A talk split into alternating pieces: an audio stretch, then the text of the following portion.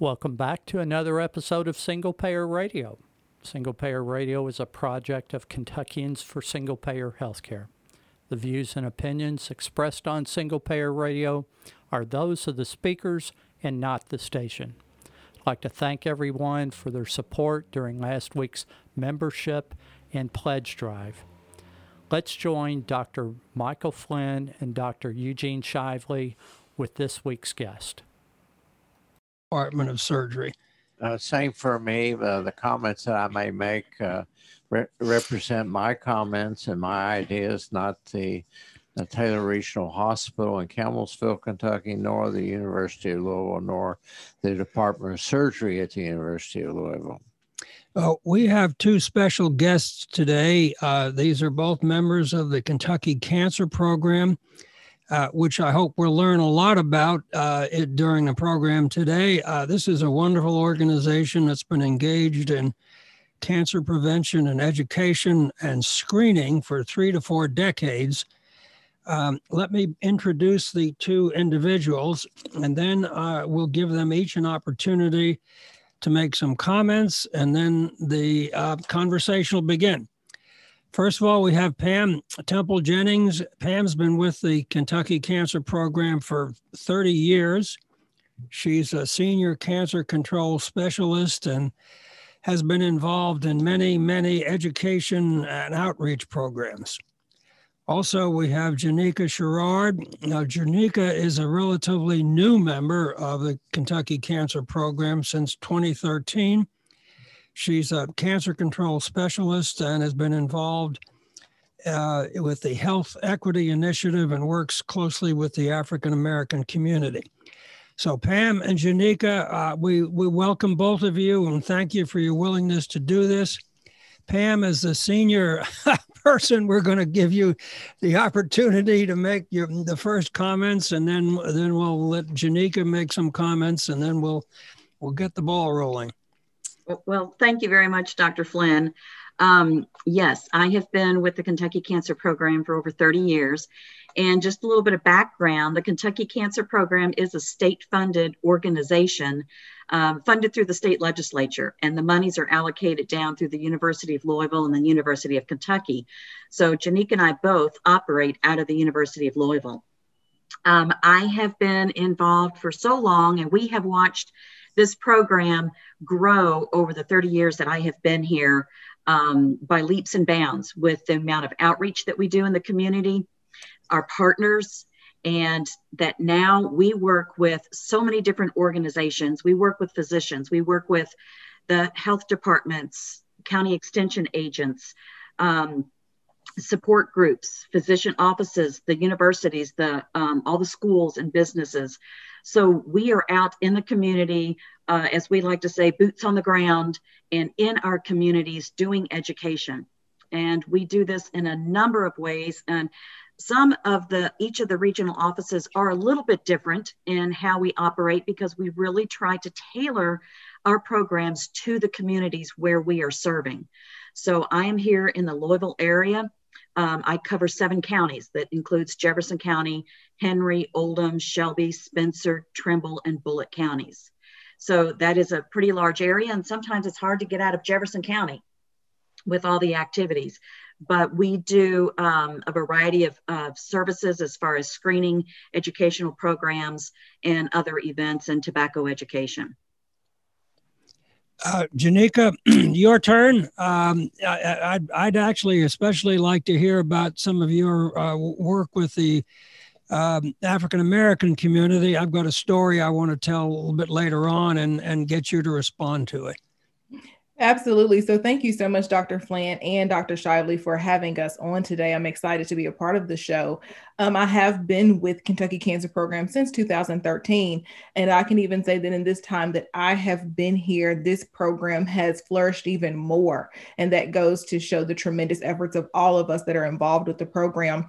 As Pam stated already, we do cover all the counties. However, I am only located in Jefferson County. That is the only area that I cover, working with our African-American community, the Kentucky African-Americans Against Cancer, as well as the Harriet B. Porter Cancer Education and Research Endowment.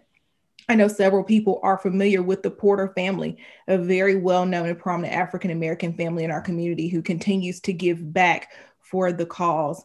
Through that program, we have an extensive reach to try and reduce cancer health disparities that we see amongst the African-American population. And we work very closely with the faith-based community, with other nonprofits to be able to see that come to pass. We want to make sure that we're providing equitable access to the members of the community, as well as trying to make sure that we're, instilling trust and continuing to be a credible entity and partner in the community. And we're excited about that. One of the things we do is we take the services to those individuals because we know that they have so many competing priorities. And we want to make sure that we're reducing any barriers that they may have to be able to obtain screenings. Also, as well as making sure that we try to connect them to any resources that they might need that could be a competing priority for them wanting to prioritize their health. So we have, done tremendous work. I know that this program started way before I came, but I've been able to continue some of the great work that the previous people at KCP have started. And I'm really excited about that. All right. That's great. Thank you. Gene, do you want to start the ball rolling? Just before I get on to cancer, Mark, I want to add to what you said about money for Kentucky and stimulus money. I was on a Zoom meeting with the Kentucky Cancer Hospital Association yesterday, and Kentucky's going to get about $1 billion, but it's going to be tied into measures, quality measures. We don't know what those measures are going to be. Good deal. Thanks, Gene. Okay. Now, we always hear, and statistics show that Kentucky has one of the highest cancer rates in America. Let's start off by asking why is that, and what can we do about it, and what is the Kentucky Cancer Program trying to do to stop that? Well, I want to start with a couple of those cancer rates, and then I think Janika can jump in on some of the other ones. What we know most about Kentucky is our tobacco use. We grow it, produce it, and because of that, that has made Kentucky number one in a lot of the cancer rates and deaths. As of right now, Kentucky is actually number two with the incidence and mortality that we have just fallen 0.3 points behind West Virginia. So we keep going back and forth, but we know the tobacco is our number one cause of lung cancer. Our smoking incident rates have dropped over the past few years. And we've actually even seen some of the tobacco rates in youth drop. That's good and bad because we've seen the rates in vaping using electronic cigarettes go up and surpass cigarette use. So Kentucky Cancer Program is very, very instrumental in trying to push smoking cessation classes, working in our community over the years, trying to train individuals from the health departments, work sites, hospitals in leading tobacco cessation programs. We work closely with the American Lung Association in those programs. We also do, through our providers, practice prevention.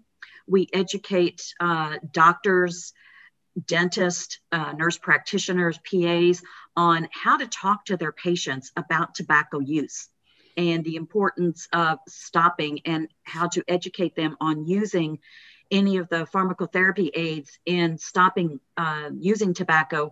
And we find so often that individuals don't use those products properly.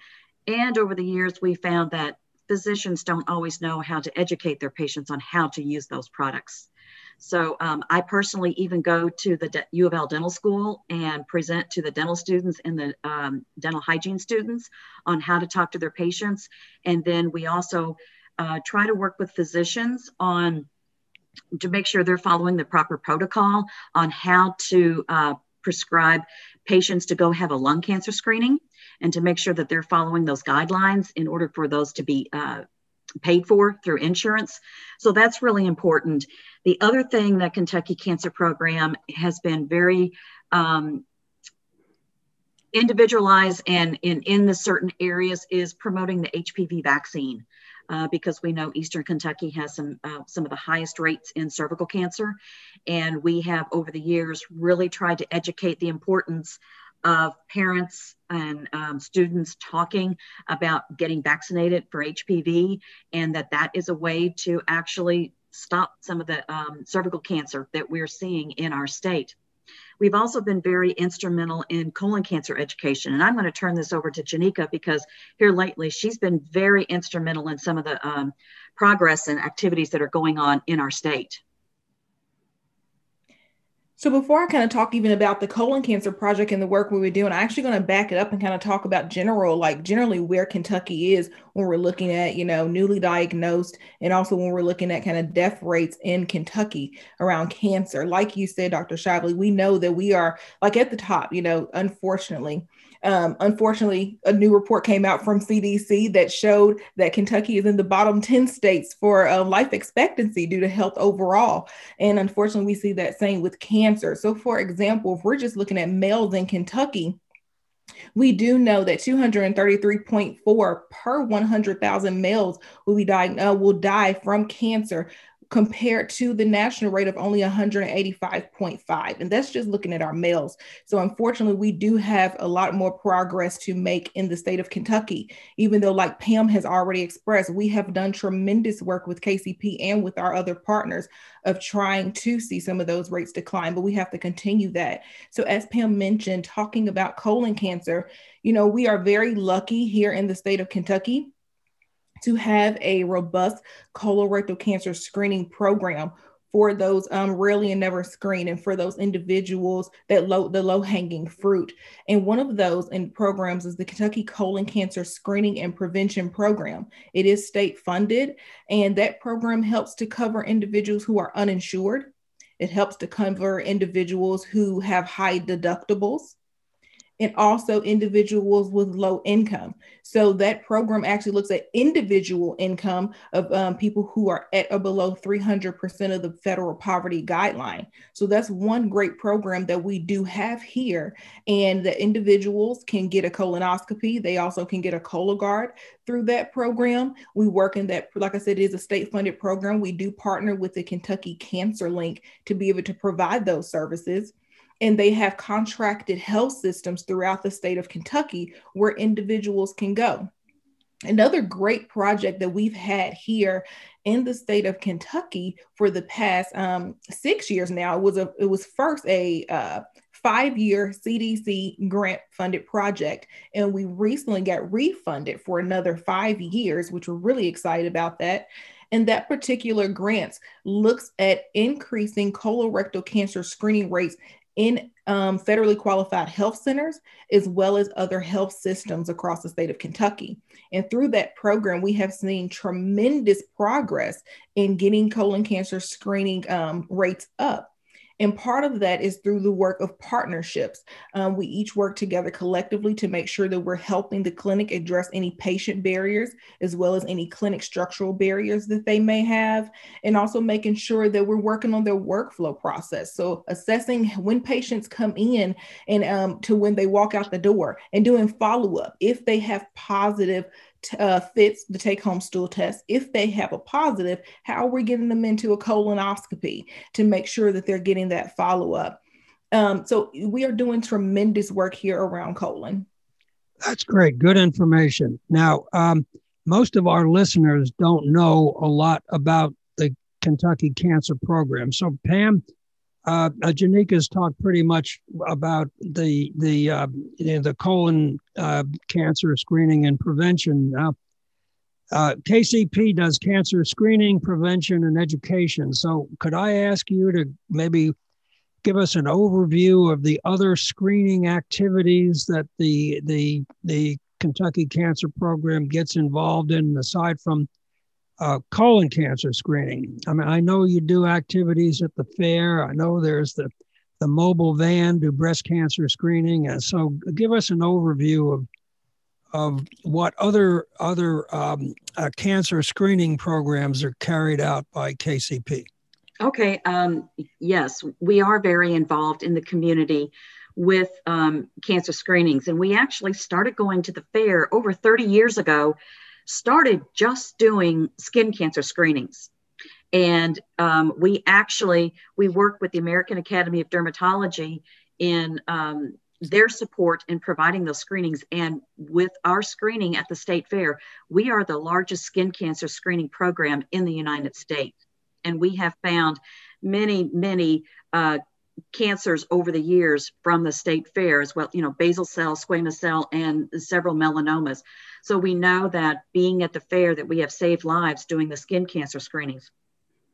Through the years, those screenings at the fair have grown and developed in that we started providing head and neck screenings. We worked with the U of L Dental School to provide screenings with that. We added a mobile mammography unit coming in and offering mammography screenings. And I want to touch on that a little bit further as I talk about other ones from the state fair. We've also added prostate cancer screenings at the fair, in that where we have worked with some national organizations, Project Zero, that has units that have used to go across the United States and doing prostate cancer screenings. And again, we had one of the largest screenings. One year, we actually screened 2,000 men at the state fair for prostate cancer screening, which included the blood cancer, the PSA blood test, as well as the digital rectal exam.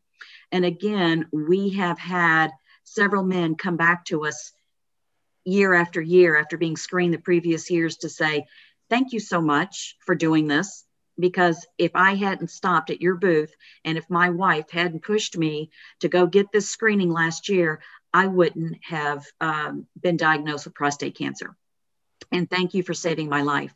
So men sometimes are very hesitant in doing that screening, but we have saved many, many lives there. We've also done colon cancer education and helped individuals get fit tests or take home blood stool tests at the fair who have qualified for screening for colon cancer. We have done tobacco education there and done some ECO monitors to help show individuals their lung capacity from smoking and what that actually does to them. And then let me then go back and focus on the mammography program that we do throughout basically Jefferson County, but the entire state. We have a very strong partnership with the Kentucky Department of Public Health in a CDC grant to provide free mammograms to any individual across Kentucky who do not have insurance and income qualify. And over the last year, it has even grown to include those women who are underinsured. So any woman who does not have insurance or have very high deductible, they can go to their health department and get a clinical breast exam and a pap smear, and then through a contracted services, go get their mammogram for free. If a cancer is found through those screenings, then there are dollars that can pay for that woman to have surgery, treatment, and everything throughout her entire time of treatment for that cancer. So here in Kentucky, and even Jefferson County, Dr. Flynn, you were very instrumental in us developing the partnership in cancer control and getting a mobile mammography unit through the Brown Cancer Center to reach people in Jefferson County and even on the outskirts of Jefferson County to take mobile mammography screening right to their communities. Through this program over the years, we have over approximately 60 screening sites that we do just in Jefferson County to try to take that mobile unit to the communities, to churches, to beauty salon, to health clinics, to community centers, and promote mammography and happening. And because of those 60 sites just in the community, we have over 3,000 women who we screen each year. And of course, the mobile mammography unit also goes to like the Portland Health Clinic, East Broadway, the other federally qualified health centers to provide mammograms for those patients. So it is a wonderful program. And again, with this program, we have had a partnership with former First Lady Jane Bashir in a program we call Horses and Hope. And we've taken the mobile mammography unit and education to the backside of Keeneland and Churchill Downs. We've taken it to horse farms as well as other racing tracks across Kentucky to educate those individuals who are on the backside who may not take the time or have the opportunity to go get a mammogram. So we take the mobile mammography unit there and screen these women to make sure that they are getting the healthcare services that they need. Pam, I'm going to tell a story about that mobile unit in a minute, but before I think I'll just make a comment about being somewhat reluctant to drop in at the prostate screening booth at the state fair. I'm not sure if I was going to the state fair, I'd want to pop in to have a digital rectal exam. So, well, no, that's, you know, it is what it is, I guess. Many don't. And I have to admit, the wife is there a lot of times pushing those men to go do it. I understand. I'm looking at Gene over here and wondering, are you likely to do that, Gene? Oh, yeah, I go right out. Yeah. And then you can get your stool checked for a cold blood.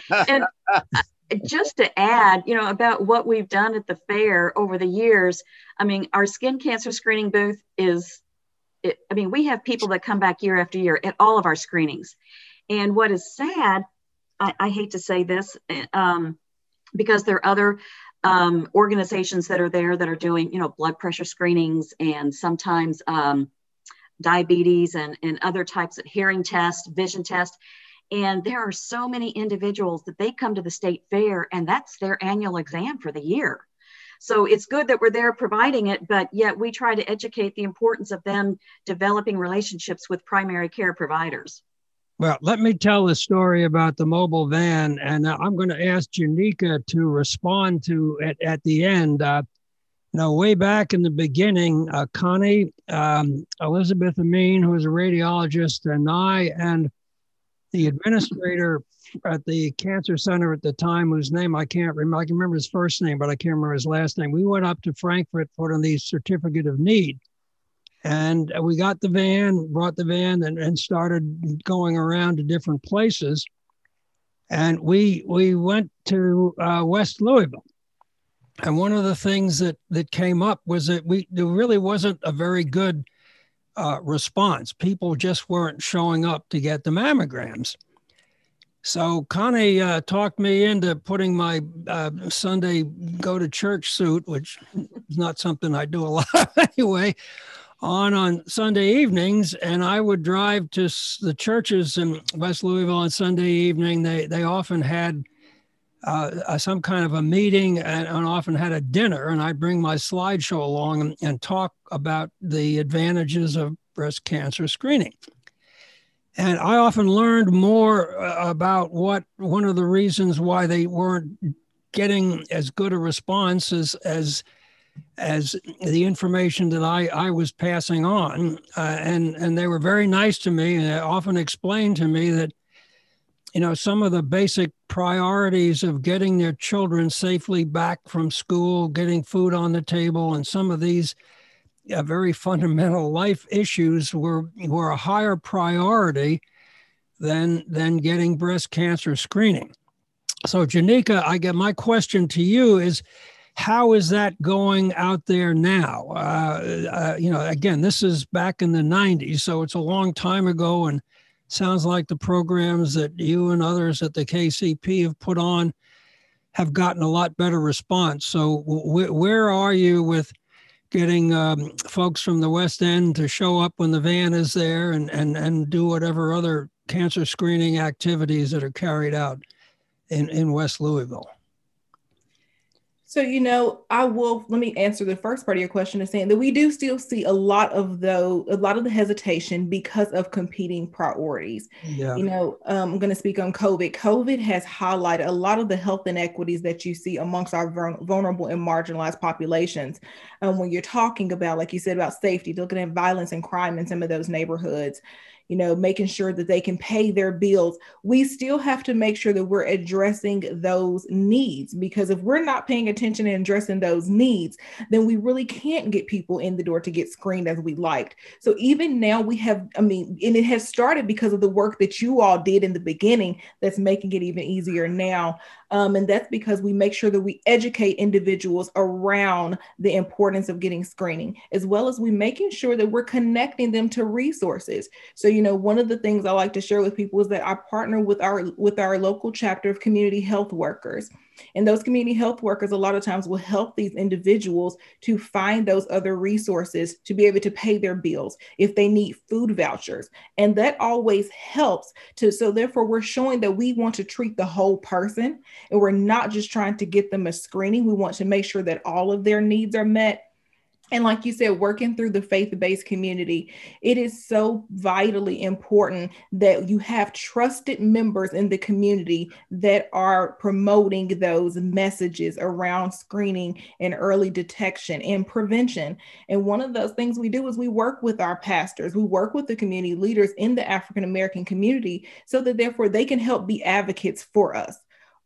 They can make sure that individuals know that if you find cancer early, then that's when it's going to be easily treated. And we make sure that we push these messages in the African-American community. One of the other things is because CAC has become such a credible and trusted entity and partner in the community that when we do go out and we're talking with these individuals in West Louisville, then they know that they can trust us. They know that we care about them and they know we're going to try and get them into programs that is going to be best for them. And also one thing that we have found is making sure that we talk to them about the trust factor. So often, you know, we do try and encourage people to go get screened, but we do have to remember that one of the issues and barriers in the African-American community has been distrust of the healthcare system for a good reason. So we make sure that the people that we have in the community are reflective of who they look like, making sure that we connect them with individuals that they can trust and that they know they can get the appropriate screenings. And I'm not sure if this next question is a fair one for you, but I'm going to ask it anyway. You know, the faith community was important in all those things, but it's also important getting people vaccinated. Have you got some thoughts about how that's going? Yes, absolutely. You know, unfortunately, when the vaccines first rolled out, there was not a targeted approach. So for example, you know, they first rolled out the vaccines. One of the sites they did was at the new YMCA, the Republic Bank Foundation YMCA at 17th and Broadway. And unfortunately, a lot of the individuals who came to get their vaccine was not, the people who attended were not reflective of the individuals that actually live in that community. But that's because but we did not start seeing that until people started making a more targeted approach. So you then start seeing some of our health systems connect with our African-American churches to do pop-up vaccine clinics. And that's when we started seeing more of the African-Americans get vaccinated. And once again, that was because those messages were coming from trusted partners. It was coming from those African-American community leaders. And a lot of them actually even got vaccinated first to show the community that, look, I'm getting vaccinated. You can do it too, to help build that trust. Yeah, really important public service. Jane? Mm-hmm. Yeah. What kind of a relationship do you have with the health department? And are you able to work with the health department to get cancer screening done? I know that the amount of money that the health departments in Kentucky gets has been radically decreased over the last number of years. Are you able to get pap smears and other cancer screening done through the state health department like you used to? So, you know, as Pam kind of touched on that already, one of the programs that we do have or that we partner with out of the state is the Kentucky Women's Cancer Screening Program. And they do work with some of the health departments across the state for that. But as you said, a lot of the money has started to dwindle in the health departments, and a lot of the health departments are not doing as many screening services as they were in the past. But in some ways that we do still partner with the health department is to be able to still spread the word around screening. And then even here, like in Louisville area, they have a wonderful health equity department that we definitely partner with them on to be able to reach the African-American community and address any of their competing priorities. And I'll let Pam touch on that more if she'd like. Yes, and working with the health departments and other community groups, because of the Kentucky Women's Cancer Screening Program, the services that they've offered, and because of funding being cut to the health departments, We've seen many of them not be able to provide those services, but the state health department has worked very hard to try to contract with healthcare providers in communities to still provide services to those women who are uninsured. And then that's where the Kentucky Cancer Program comes in, and we try to educate individuals and women where they can go to still get those services that maybe they didn't realize were still available in their communities.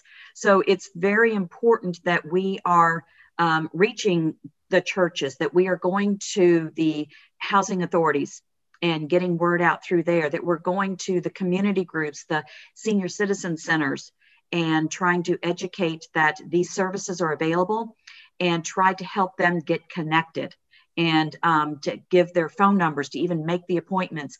And as Janika talked earlier, we talk about the Kentucky Cancer Link, and that they have programs available that they can also help funnel these women into the services and screening programs that are available across the state. Go ahead. Pam, let me get you to talk about some of the Kentucky Cancer Program education programs after I tell you a short story that goes way back into the day when I had the an administrative position at the cancer center, and Connie, aside from talking me into going to the West End on Sunday evening, had me put a talk together about smoking prevention, the risks of smoking, and she would set me up to go to high schools and middle schools around Jefferson County. I show up there at 2:00 in the afternoon at an auditorium full of a bunch of restless teenagers and garble away about not smoking and why it was bad for you. So what's going on with all of those programs? Give us an overview. Again, the listeners don't know a lot about the cancer program, but what other kinds of cancer education programs are being carried out, and who's doing what? Well, over the years, we have tried to be very creative in how we go out and educate, and in order to reach the different populations. So yes, we have gone to many high schools and middle schools to promote non-smoking and to help the teenagers realize they shouldn't be doing it, what can happen. But we all know teenagers are invincible, and so they don't think they need to listen to this. And we tried to make them understand that by the time they realize they don't want to smoke any longer, their body's addicted to it. So over the years, way back, we even developed a program called Do Right, Dr. Do Right. And it was a dinosaur that we used as our mascot. And we went to elementary and middle schools to talk about do right, don't smoke, do right, eat right, and do right, don't burn, to push the importance of wearing your sunscreen, eating the proper fruits and vegetables, and exercising, and then of course not smoking and what it will do to your body over the years. So we have done programs like that. We have gone to the community centers to try to educate, and to the senior citizen centers. And we find, kind of like what you found, when you go to a high school and they don't want to listen to somebody come in and talk about tobacco, we find that same thing with senior citizen centers. So we found the way to get them to listen to us is to play bingo. So we have developed programs that where we can go in and play bingo with them and educate them with the question that they have to then mark on their card in order to play bingo. And then we take apples and oranges and bananas as some of the prizes that we give to, again, push healthy eating. So, we try to find so many different ways to educate. We have been to Kiwanis and JC and Lions Club groups to get on their agenda and speak. In the Hispanic community, we actually work with lay health leaders, or we call them promotores. We have a couple here in Jefferson County we use that when we talked about the trust issue in the African-American population, that is sometimes even a bigger concern in the Hispanic population for a number of reasons. So it's so important that we have somebody from the Hispanic community out teaching and recruiting these women to come get their mammograms because they want to hear it from somebody that they trust, and that when they come and have their mammogram, that that's actually what is happening, and that they're not going to be asked to show their green card or papers. And so it takes a lot of trust in that area. Some of the other ways that we educate is in going to the colleges. And we have trained nursing students over the years to then go to, they're sometimes assigned to go to schools and do educational programs or other types of communities. So we work with so many different partners. We've worked with the county extension departments in going to homemaker groups and trying to educate and doing food demonstrations on the proper way to fix food. We do that with, Janika can talk about it a little bit later, a healthy taste program that she's getting ready to, again, that we have developed over the years. But I'm going to let her talk about that because it's such a wonderful program. And we do use, we still call on doctors. Dr. Flynn, if you ever want to go back out again, we'd be happy to take you. That's to go okay. Out. It's okay, Pam. Thank you. I'll probably pass on that one.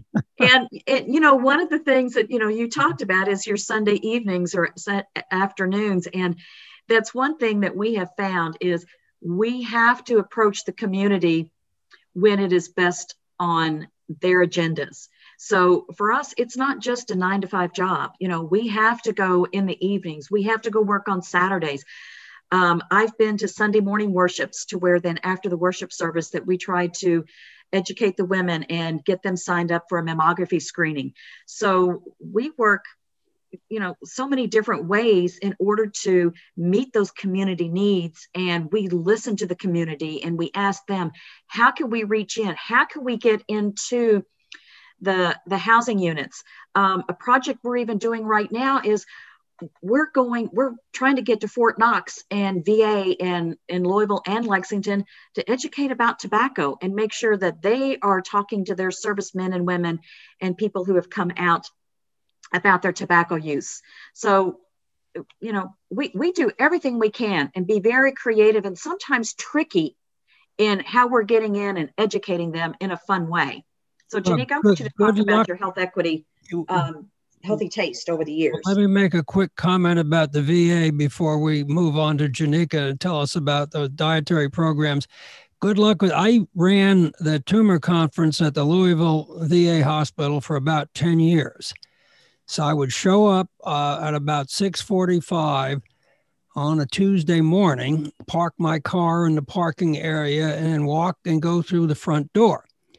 Now, at the front door were an assortment of guys wearing bathrobes or pajamas, some people with their oxygen tanks next to them, all sitting out there smoking. And, you know, aside from worrying about their health, I was afraid I was going to get blown up when one of these guys was going to light up and their oxygen tank was going to go off. Janika, tell us about some of these dietary programs that you're working on. So one of the programs that Pam's talking about is the Harriet B Porter Culinary Institute. And this institute has been going on for about 10 years, a little over 10 years now. And it started, it's evolved and especially going to look different now because of COVID. But it started where we were training African-American churches, 3 to 4 people from African-American area churches to come to a day-long institute at Sullivan University. And it was based on Healthy Body and Soul program, trying to teach them how to prepare the meals they love in a healthier way. And these churches would come and they'd stay there all day. They work with professional chefs from Sullivan University. And then we would give them gifts like an apron. And then the church would get a stipend to go back to their own congregation and to prepare these meals that they learned about during the institute. And then we would go out and do a presentation for their congregation about how nutrition might reduce our risk for cancer or helps reduce our risk for cancer. Now, it has evolved over the years, and even this year is going to look totally different. Actually, next Saturday on April 24th, we are going to have a virtual culinary institute. We're really excited about it. We will still be partnering with the chefs at Sullivan University to lead this institute. but it won't, like I said, they won't get the in-person dynamic that we're used to. We also can't have as many people as we used to. The past few years, we've had anywhere from 80 to 100 people attend this in-person institute. And it's fun, it's interactive. It's a way to actually talk about healthy eating and actually get them to try and make small changes. Even if they don't change everything, they can make small changes like their portion size. Because we do know that we love our soul food. So we want to teach them how to make that soul food healthier. One of the things that I've done in the past to get the attention of teenagers, I had a Medical Explorer post for many years, and we had to cut it down for COVID, but we're going to start it again next year. But I show gross slides like big cancers in the head and neck, and that gets their attention. I have a question. I'm going to tell you a story about that. Okay. Here you're full of stories. You get finished. I got some stories at the VA too. I remember the times when they used to hand out free cigarettes. The Red Cross ladies used to go around with carts and hand out cigarettes to the veterans. Well, finish your story, because I want to tell a story about a cancer prevention lecture that I gave at Baptist Hospital years ago. Now, I want to know about what you guys are doing in rural Kentucky, because the incidence of cancer and it's much higher in rural Kentucky, and the death rates are much higher. So how are you affecting rural Kentucky? And tell us a little bit what you're doing. Well, many of the programs that we have kind of talked about today, we target to meet those communities in rural Kentucky. The Kentucky Cancer Program, we have offices across 14 offices across the state. So we each cover our own ad district. So through the University of Louisville, we have an office in Paducah, Owensboro, Madisonville, Bowling Green, and the E-Town, Bardstown area. So each of those coordinators work with the health departments, their county health coalitions, the hospitals, the oncologist, and visiting primary care offices to, again, find the gaps and find where the need is in those communities. Some of the programs that we work on that we get special funding through the state health department, actually through the Breast Cancer Trust Fund, is that we have done targeted education in communities for breast cancer education and getting women never or rarely screened, Medicaid or no insurance, in those populations and in those communities. So we've done that by working with, again, some of the churches, the housing projects, and other little civic groups that we can find and get in to find these women, educate them, and then actually get an appointment for them. So it's, each area is different, and sometimes it's different in who our community partners are, which is why it's so important that we actually have cancer control specialists in those communities that know the communities, know the partners, and then they know how to address the issues in each area. Has the Medicaid expansion helped you to do this and made patients more available? I think Janika and I both can address this. It has, to a degree. Sometimes it's still changing attitude to get people in for their screening, but that's partly where we've also seen some of the numbers change through the health departments of women not going there to get screened, because if they now have insurance, that they are able to go get screened. But there are still many other factors why individuals aren't getting screened, and I'll let Janika kind of talk about that. Right, absolutely, Pam. So, and also what we're seeing is that we have a number of individuals who have Medicaid that they still aren't getting screened. And it's because of those other issues that Pam kind of started referencing. What we do know is that not only like in the Eastern Kentucky area, but we see this in our African-American community, we see this in our Hispanic and Latinx community, is that you have so many other health inequities. We have issues dealing with educational attainment, which we know does impact individuals, their fatalistic views.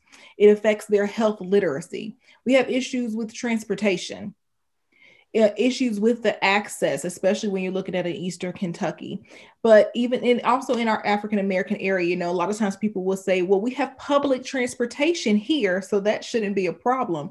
Well, public transportation only helps to an extent, because if those individuals have to take 2 or 3 buses to get to an appointment, sometimes they've missed their appointment, or it takes them too long to be able to get back home to their families. So that goes back to what we talked about earlier, talking about those competing priorities. So while the Medicaid expansion has helped in some regard, it has not completely solved our problem, which is why Kentucky Cancer Program will continue to be relevant. We will continue to have to do the work that we're doing, because we have to be able to reach those individuals where they are and tailor programs to them, as well as to try and connect them to resources that can help them. One of the things you may be interested in is the Taylor Regional Hospital provides transportation. Now, Medicaid provides its own transportation, but for other patients who don't have any way to get to a doctor's appointment or to the cancer center or the wound care center, et cetera, we actually have vans which will go out and pick up patients and bring them into their appointment. We are only one of 2 hospitals in the whole country that are doing that. It's something that you might think of and try to expand in other areas of Kentucky. It's been very successful for us. We've been able to raise $30,000 to $40,000 a year to replace the vans. We have full-time drivers, and it's been extremely successful for us. Mark? I do have a question. We talked about the smoking issue, but I think a lot of communities in Kentucky also suffer from environmental corruptions, whether it's chemical plants in their backyard, coal mining, those type of situations that can cause higher incidences of cancer. How are you guys received in those situations and communities? So I'll start, and then I'll let Pam kind of jump in on here. So once again, we have a number of programs that helps with that as well. One of our programs, the Self-Made Health Program, focuses on not only tobacco use and lung cancer, but it talks about radon, and it focuses on some of those other environmental issues that you mentioned. And we also work and partner with UK Breathe, because they have been able to disseminate several like radon kits, or they worked in areas where individuals might be exposed to any kind of environmental hazards. So once again, we have programs that are targeted to specifically for that cause and to those individuals. Pam, did you want to mention anything else about that? No, I think that pretty much covers it, except again, we many times when we try to do the education and talk to individuals about trying to reduce their risk, and if they're working in an environment that can increase their risks of cancer, it sometimes the message gets lost. And so one of the ways that we really try to do that is, again, build the rapport and to really emphasize the importance of them having routine screenings and having a relationship with the primary care provider to stay up on their healthcare issues and any sort of healthcare screenings.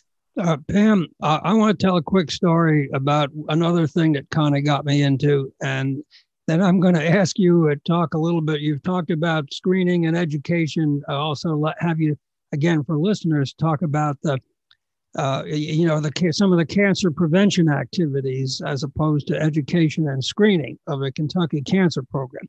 But let me finish with the story. One of the other activities that kind of got me involved in was giving another talk at Baptist. This was, again, 100 years ago about smoking and cancer. And I had some pretty gross looking slides. I had some nasty looking cancers. I had one picture of a lady who had had a laryngectomy who was smoking through her tracheal stoma.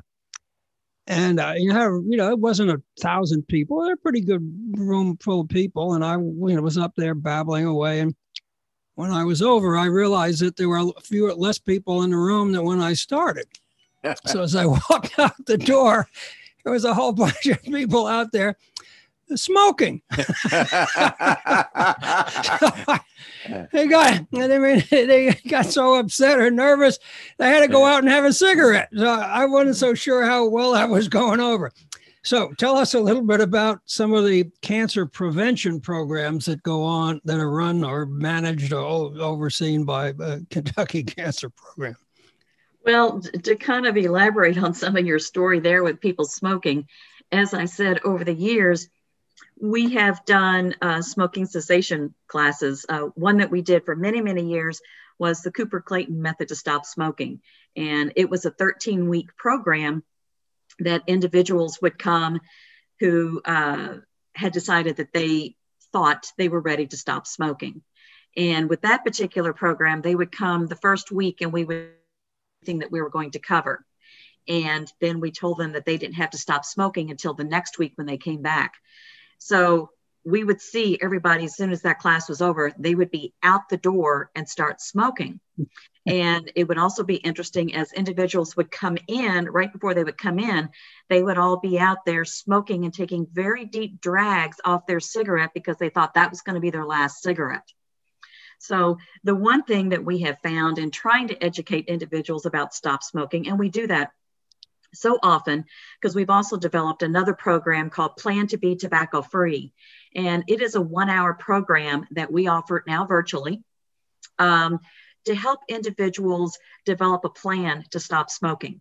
And we try to review with individuals their smoking habits, how have they tried stopping in the past? We know that individuals, it takes 7 to 10 quit attempts before they actually become a non-smoker, that there's so many, factors playing in that they may pick up the cigarettes again. We cover all the different pharmacotherapy aids, the over-the-counter, as well as prescription. We know, thanks to a lot of hard work with people in our community, in our state, that patches, gum, and lozenge are paid for by the insurance if a physician will write the prescription for it. So that's another barrier that smokers always said they can't afford to go buy the patches because they can't do that. So we try to educate them and say, okay, how much are you smoking? How much does it cost? And this is how much you're spending a month on cigarettes. And this is how much you will pay for the patches, gum, or lozenge. And through some of our programs that we, with the health departments, when they go through those, and some of the hospitals, we can actually provide patches for them for anywhere, sometimes for 12 weeks, but now it's more like 4 or 8 weeks. If individuals will call the 1-800 Quit Now program, that the state has a contract to help individuals with that. People who don't have insurance, they can actually get, I think it's right now, 8 weeks of patches for free. So we try to educate that if you're getting these patches for free, the money that you would be spending on those cigarettes, put to the side, and then you can buy your patches from here on out when those other 8 weeks come up that you have to pay for it. So that's one of the educational programs that we do. And through that, then we try to educate individuals about low-dose CT scans for smokers. And those guidelines have just changed in March, although we know because of insurance and everything, it'll be late 2022 or even to 2023 that insurance will catch up to those new guidelines. But it used to be that we would look at 30-year pack smokers, and now it's down to 20. But individuals who basically smoke, a pack a day for 30 years can qualify for a low-dose CT scan. The numbers have come down to age 50 to 80, depending on the insurance. And if an individual has stopped smoking within the last 15 years, they can still be eligible for this low-dose CT scan. Now, it is a screening, and it is for individuals who are not showing any other type of symptoms for lung problems. And so that is a wonderful addition that has been provided out there now for us to help try to catch cancers early, lung cancer, because of that being such an issue. And so we're seeing that low-dose CT screening and education has really made a difference in the community. Pam, we're getting into the last 5 minutes here. So I'd like to ask you both to respond to one more question. We're down to 2 minutes. So I guess you'll have to be quick. Now, let me ask this quickly. As you know, we are sponsored by Kentuckians for Single-Payer, Medicare for All.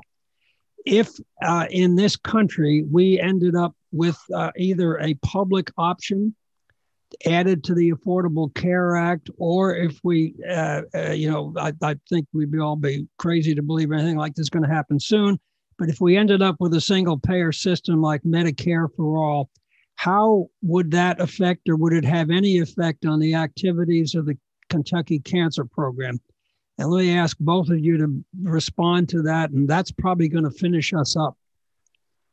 Janika, I'll let you go ahead and address that. Thank you. So, once again, I will say that this, this view is reflective of my own and how I feel, not necessarily the University of Louisville, but I do not think that our programs will remain the same, even if we do have a single payer for all, because of due to the inequities that we kind of previously discussed. Right. For an example, when you looked at the U.S. Census in 2019, you had 19% of African-Americans and 16% of the Hispanic and Latinx community who lived below the poverty line, compared to 7% of non-Hispanic whites and Asians. And that's just looking at the poverty. But then you can even look at educational attainment and several of these other factors that we've discussed. So therefore, we will still have our work cut out for us, because we will still need to make sure that we are meeting the community where they are and tailoring programs to address any and all of their needs. Well, we're about to the end of the program here. I want to thank you both. You were great. The information was very informative.